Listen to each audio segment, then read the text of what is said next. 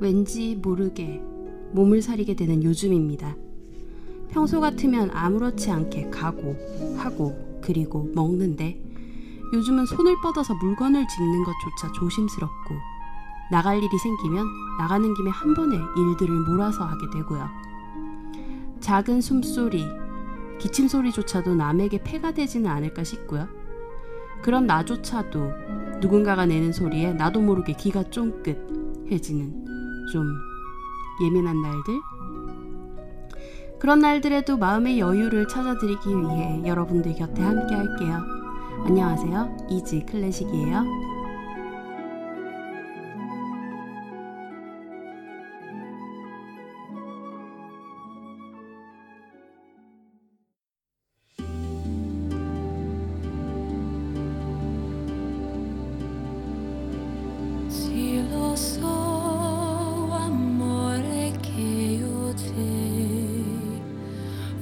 Stiamo insieme solo qualche istante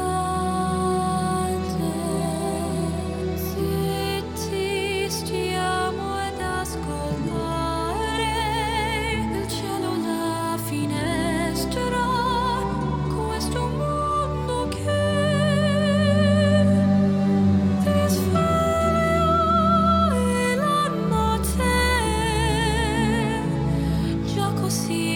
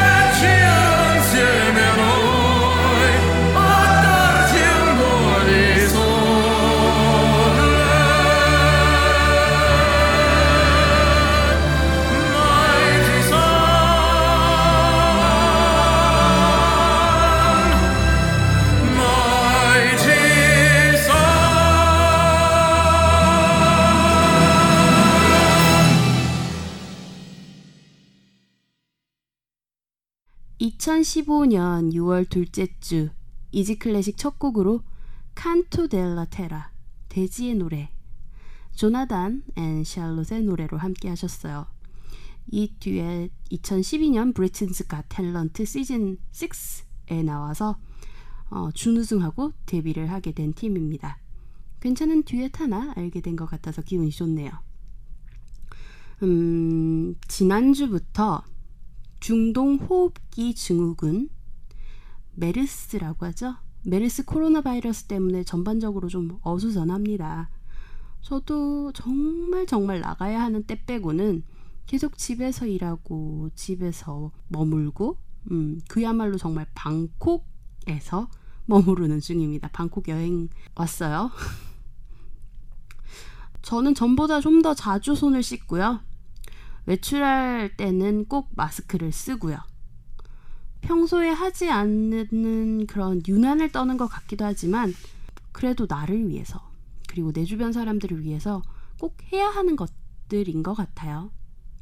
어쨌든 다들 조심해서 이번 메르스 잘 피해가시고 잘 이겨가시길 바라겠습니다. 전하는 말씀 듣고 올게요. 잠시만요. Do you want to speak English well? Do you want to speak English well? Do you want to speak English well? Do you want to speak English well? Do you want to speak English well? 영어로 외국인과 잘 대화하고 싶으신가요? 클랭에듀 러닝센터를 찾아주세요. 원어민 선생님과 소규모 그룹 수업, 수동적으로 듣는 수업이 아니라 능동적으로 참여하는 수업, 내 영어 레벨과 내 일정에 맞춰 맞춤형 수업을 진행하실 수 있습니다. 하루에 2번 있는 무료 영어 워크샵, 일주일에 1번 영작 과제 첨삭, 한 달에 1번씩 학원 밖에서 강사분들과의 모임 참여로 자연스럽게 영어 실력을 향상시키세요. 분당선 서현역 AK플라자 분당구청 방향 다이소 건물 5층으로 찾아오시기 바랍니다. 문의 전화는 031-8017-9505 전화주세요.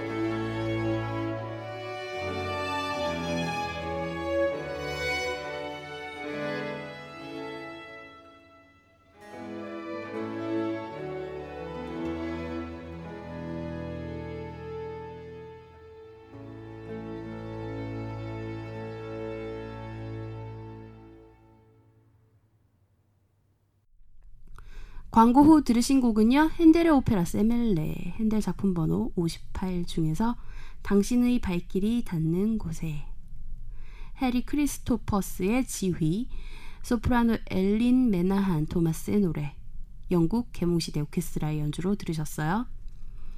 이지 클래식 들으실 수 있는 방법 알려드릴게요. 안드로이드 휴대전화 사용하시는 분들은 구글 플레이 스토어에서 팟빵, 취약, 나침박 어플리케이션 다운받아서 이지클래식 검색하시면 들으실 수 있고요. 아이폰 사용하시는 분들은 앱스토어에서 팟캐스트, 팟빵, 나침박 어플리케이션 다운받아서 이지클래식 검색하시면 들으실 수 있습니다.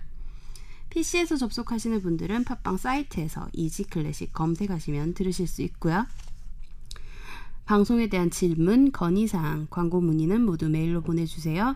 easyclassicmusic@gmail.com easyclassicmusic@gmail.com입니다. 방송 업로드 공지 및 이지 클래식의 새로운 소식들 만나보실 수 있는 트위터 계정은 easy_classic이고요. 페이스북 페이지는 페이스북 검색창에서 한글로 이지 클래식 검색하시면 됩니다. 트위터는 팔로우, 페이스북은 좋아요 누르시고 이지클래식의 새로운 소식들 쉽게 만나보세요. 아이튠즈 팟캐스트와 쥐약, 나침박 어플리케이션에서는 간단한 선곡표 바로 확인하실 수 있습니다.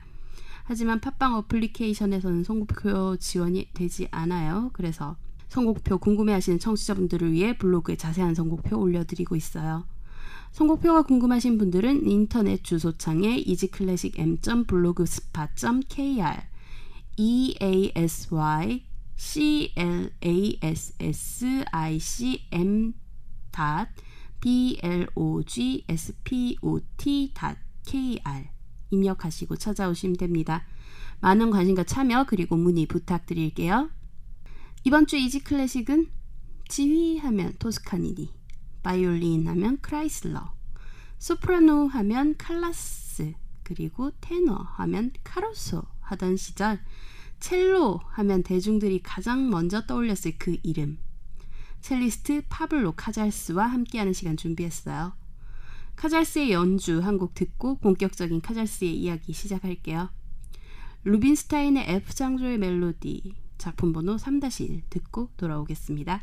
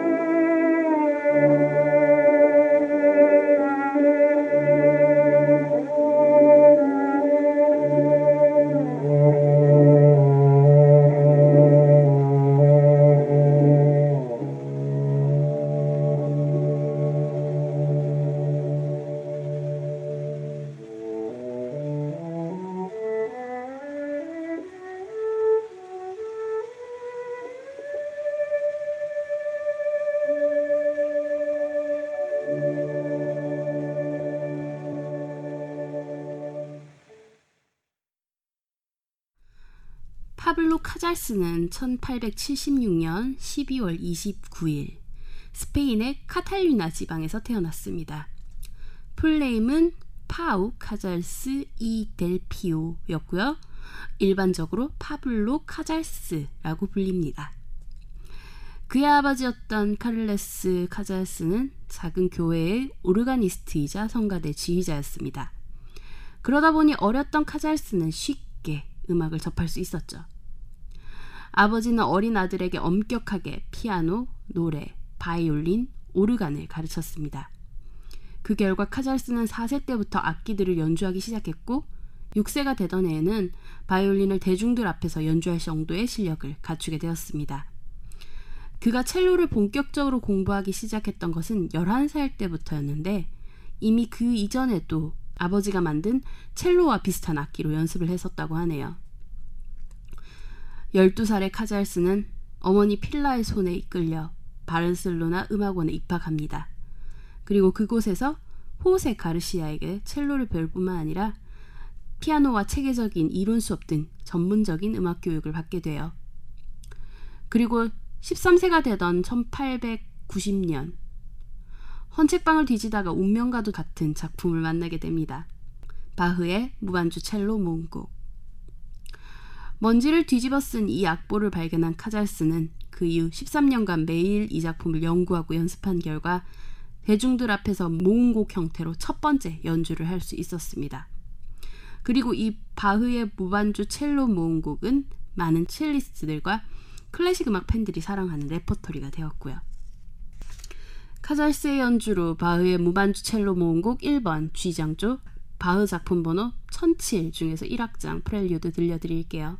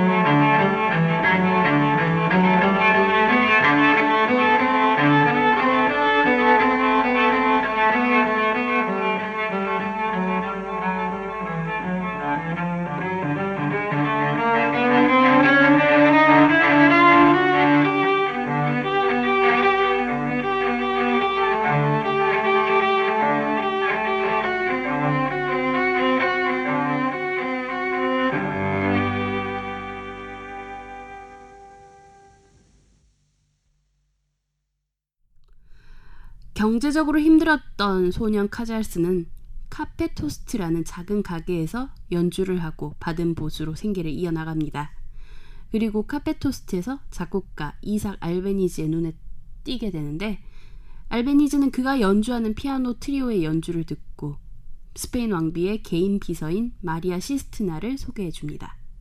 그리고 시스티나는 추천장을 써주는데 이 추천장을 통해 카잘스는 마드리드 왕립음악원에서 공부를 할 수 있게 됩니다. 마드리드에 이어 파리에서도 1년간 공부했지만 카탈루냐로 다시 돌아왔고 17세가 되던 해에는 마드리드 교향악단과 협연을 하게 됩니다. 카잘스는 이 협연을 계기로 본격적으로 첼로 솔리스트로 활동을 시작합니다. 그리고 바르셀로나 리세우 오페라 하우스 오케스트라의 대표 첼리스트가 되었고요. 이미 스페인에서는 인정받는 솔리스트로 활동하던 카잘스에게 1899년 프랑스의 라무르 오케스트라와 협연 기회가 찾아옵니다. 그리고 이 공연을 통해서 카잘스는 세계적인 첼리스트로 발돋움하게 돼요. 1899년 11월 카잘스는 런던의 크리스탈 팰리스에서 연주회를 가졌고 다음 달인 12월에는 빅토리아 여왕이 지켜보는 가운데 피아니스트 어니스트 워커와 함께 여왕의 여름 별장 오스본 하우스에서 연주를 하기도 합니다. 이후 그는 스페인과 네덜란드, 미국과 남미 등지로 투어를 떠납니다. 특히 주목할 만한 투어는 역시 미국 투어가 아닐까 싶어요. 카잘스는 루즈벨트 대통령의 초대를 받아 백악관에서 연주회를 갔습니다. 그리고 몇 달 뒤인 3월 9일에는 뉴욕의 카네기홀에서 그의 미국 데뷔 연주회를 갔고요. 이날 연주회에서는 작곡가이자 지휘자인 리처드 슈트라우스와 협연했는데 지휘자였던 슈트라우스의 작품 돈키호테를 연주했습니다. 2년 뒤인 1906년 30세의 카잘스는 포르투갈 출신의 젊은 첼리스트 기에르미나 수지아와 만나게 됩니다. 그녀와의 관계는 표면적으로는 사제지간이었지만 연주회에 마담 P. 카잘스 수지아라고 표기했던 것으로 보아 카잘스와 수지아는 사제지간보다는 연인관계였다고 해야 할 것 같습니다.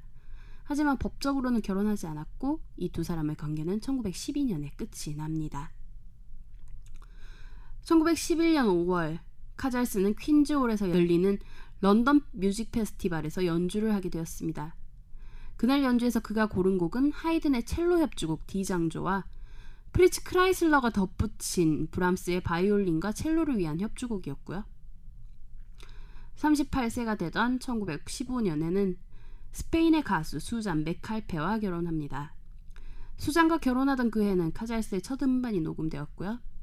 예술가로서도 그리고 개인으로서도 이 해는 카잘스에게 정말 완벽했던 한 해가 아니었을까 싶습니다. 하지만 카잘스의 결혼 생활의 끝은 행복하지 않았습니다. 1928년부터 별거에 들어갔고 결국 1957년에 이혼하고 말아요. 파리로 돌아온 카잘스는 이맘때 실내악 3중주단을 조직합니다. 카잘스는 젊었을 때부터 실내악에도 관심이 많았는데 또래였던 피아니스트 알프레드 코르토와 바이올리니스트 자크 티보와 같이 카잘스 트리오를 조직하여 1937년 해체할 때까지 많은 연주와 녹음 활동을 함께 했습니다.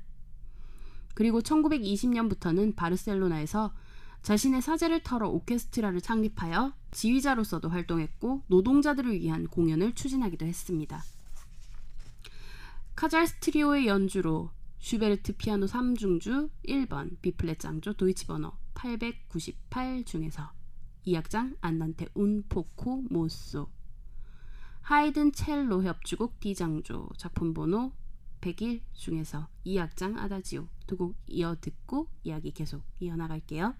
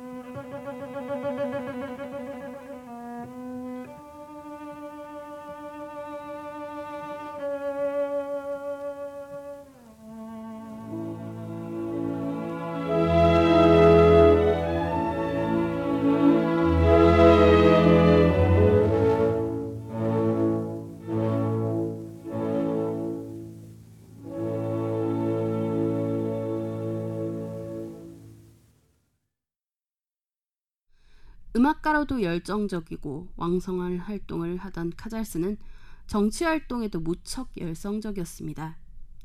카잘스는 스페인 공화정의 열혈 지지자였는데 그는 스페인 내란에서 승리한 프랑코 독재 정권이 들어서자 1938년 카탈루냐 지방에서의 마지막 공연을 하고 망명 생활을 시작합니다. 그는 프랑코 정권과 프랑코 정권을 인정하는 분위기에 국제사회에 대한 항의 표시로 프랑스의 시골 마을 프라드에 직거하며 공식적인 연주 활동을 중지했습니다. 그리고 고국이 민주주의를 회복할 때까지 돌아가지 않겠다고 선언하기도 합니다. 카잘스가 프라드에서 응가하고 있을 때 많은 연주자들과 음악가들이 카잘스를 만나기 위해서 프라드를 찾습니다. 이것이 계기가 되어 1950년 프라드에서 바흐 사망 200주기를 기념해 음악제가 개최됩니다. 그리고 카잘스는 지휘자로서 또 연주자로서 이 음악제 무대에 서게 되면서 다시 연주활동을 시작합니다. 1952년에는 그의 두 번째 아내가 되는 마르타 마르티네즈를 만났는데 당시 그녀는 15세의 소녀였습니다. 그녀는 프라드 음악축제를 보러 왔다가 카잘스를 만났습니다. 그리고 3년 뒤 마르타와 카잘스는 사제지간으로 만나게 됩니다. 뉴욕의 명문 메너스 음대를 우수한 성적으로 졸업한 마르타가 카잘스에게 배움을 청하면서 관계가 본격적으로 시작되었죠. 그녀는 카잘스의 일들을 도와주었고 시간이 흐르면서 두 사람은 서로가 사랑하고 있음을 깨닫습니다. 카잘스는 프라드에서 어머니와 마르타의 고향인 푸에르토리코로 이주합니다. 그 후 그가 세상을 떠날 때까지 그곳에서 노년을 보냈습니다. 그리고 1957년에는 마르타와 결혼식을 올립니다. 당시 카잘스의 나이가 80세, 마르타의 나이가 20세였으니 60년 정도의 나이 차이가 나는 커플이었죠.